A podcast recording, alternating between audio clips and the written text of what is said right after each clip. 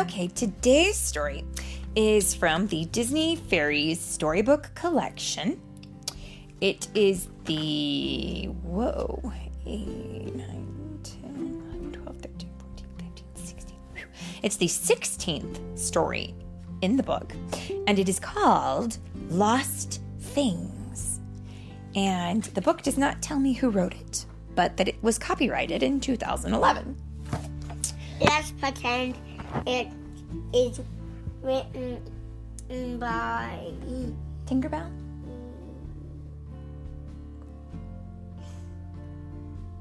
Captain Meow Meow All right. And it might and be. the, and the Good Golden Team. It might have been written by Captain Meow Meow and the Good Guardian team. It could have been written by anyone. Who knows? But we do know one thing. It is read today by Mommy and Philip. Here. And Philip today is Oh, a barnacle with his friend Barnacles. Philip is a barnacle today. Oh, good. Come here, barnacle. Let's look at the pictures. Oh, and friends, as usual, I will put these pictures up on my Instagram so you can see what this is all about and you can follow us. It's story time with Philip and Mommy, and we hope you do. Okay, here we go. One day, Tinkerbell was flying over Havendish Stream, heading back to her workshop, when suddenly she caught sight of something strange. It was stuck beneath a large branch sticking out of the water. The fairies often found interesting and useful items in Havendish Stream or washed up on Neverland's shores. Tink was always on the hunt for these lost items. She used them to fix things around Pixie Hollow and to invent new gadgets. Tinkerbell balanced herself on the branch and pulled with all her might. Finally, the thing came loose. It was tall as Tink and had a bunch of prickly bristles sticking out one end. That is a toothbrush. Philip says it's a toothbrush, and I think he's right. She had never seen anything like it. Tink tugged on her bangs. She couldn't think of a single use for the object. All that work for nothing, she grumbled. She flew off to her workshop, leaving the strange thing next to the stream. At that moment, Beck was hurrying along the bank of Havendish Stream. She was on her way to visit a family of squirrels. Beck was so busy thinking about the games she wanted to play with her friends that she didn't see the strange object lying on the ground. Oh! she cried as her foot got caught on it. She tumbled over the thing and landed beside it. Beck looked closely at the object she had tripped over. What's this? she asked. Suddenly, Beck had a great idea. She picked up the object. It was the perfect thing to bring to the squirrels. Look what I brought!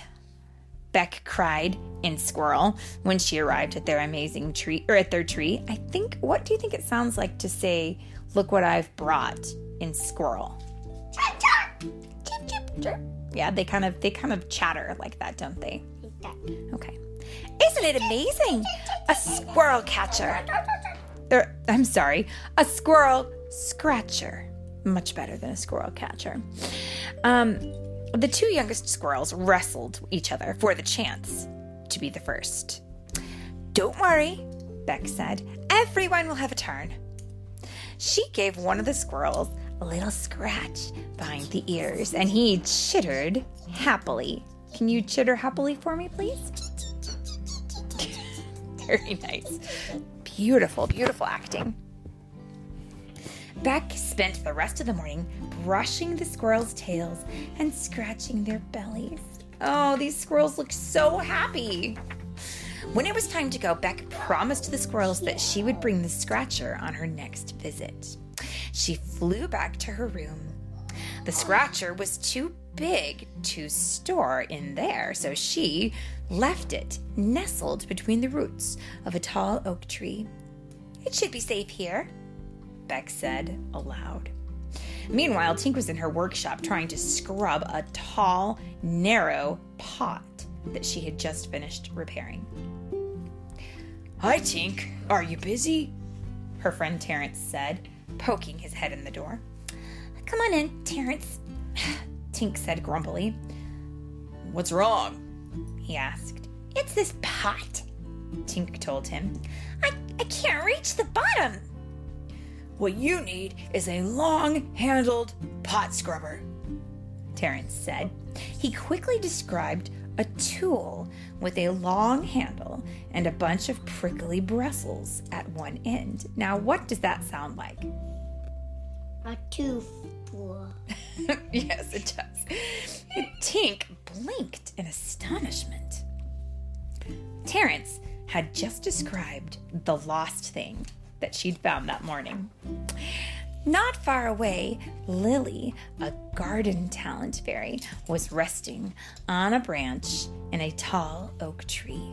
She had spent the entire morning scaring shimmer beetles away from her garden. The beetles loved to eat her flowers. As Lily set off for her garden again, she spotted an object below. She flew down to examine it, and suddenly she had an idea. She brought the object back to her garden and planted it near her flowers. She dressed it up to look like a fairy. When she was done, Lily hid behind a large flower. After a few moments, a shimmer beetle flew towards the flowers, but when it saw the fairy, it flew off. It works! Lily cheered. My scare bug works! Meanwhile, it's like a scarecrow, right? In a field. Yeah, it is. Meanwhile, Tink and Terence headed back to Havendish Stream, but the pot scrubber was nowhere to be found. Tink! Terence! Beck shouted. She flew toward them. Beck, what's wrong? Terence asked. I left my squirrel scratch scratcher beside the tall oak tree and now it's gone, Beck said. Have you seen it? No, Tink replied. But my long handled pot scrubber is gone too. Beck gasped. Sounds like there's a thief in Pixie Hollow, Terence said. The fairies quickly split up and went to search for the lost things. Beck entered Lily's garden. Tink! Terence! She hollowed. Over here! I found my squirrel scratcher! Tink flew over that's not a squirrel scratcher, she said. It's a long handled pot scrubber. Just then, Lily flew up. What do you think of my scarebug? she asked. Scarebug? Tink cried. It's a pot scrubber. No, it's a squirrel scratcher, Beck said. The three fairies fought back and forth with one another about what the, ob- the lost object was. Oh, girls, you should all just agree that it's a cool thing and take turns with it, right? It would be a lot easier if they all took turns. They could share it. Right? Yeah. Yeah. Suddenly, a dark shadow fell over the garden. It was a hawk, and it was diving right for the fairies. Look out! Beck shouted. The fairies scattered around the garden. They hid inside the flowers, and under the leaves, the hawk swooped down and grabbed the scarebug. It flew off with the object clasped tightly in its claws. Tink looked around. After a few moments, she came out of her hiding place. The other fairies slowly emerged as well. Suddenly, their argument over the lost thing seemed silly. Tink looked at her friends.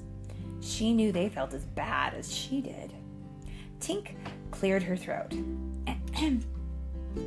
I uh, wonder what that thing is really uh, for, she said.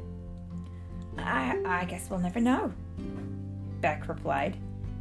Maybe it's a fairy lifesaver, Lily said. The other fairies smiled. They could certainly agree with that. Which thing?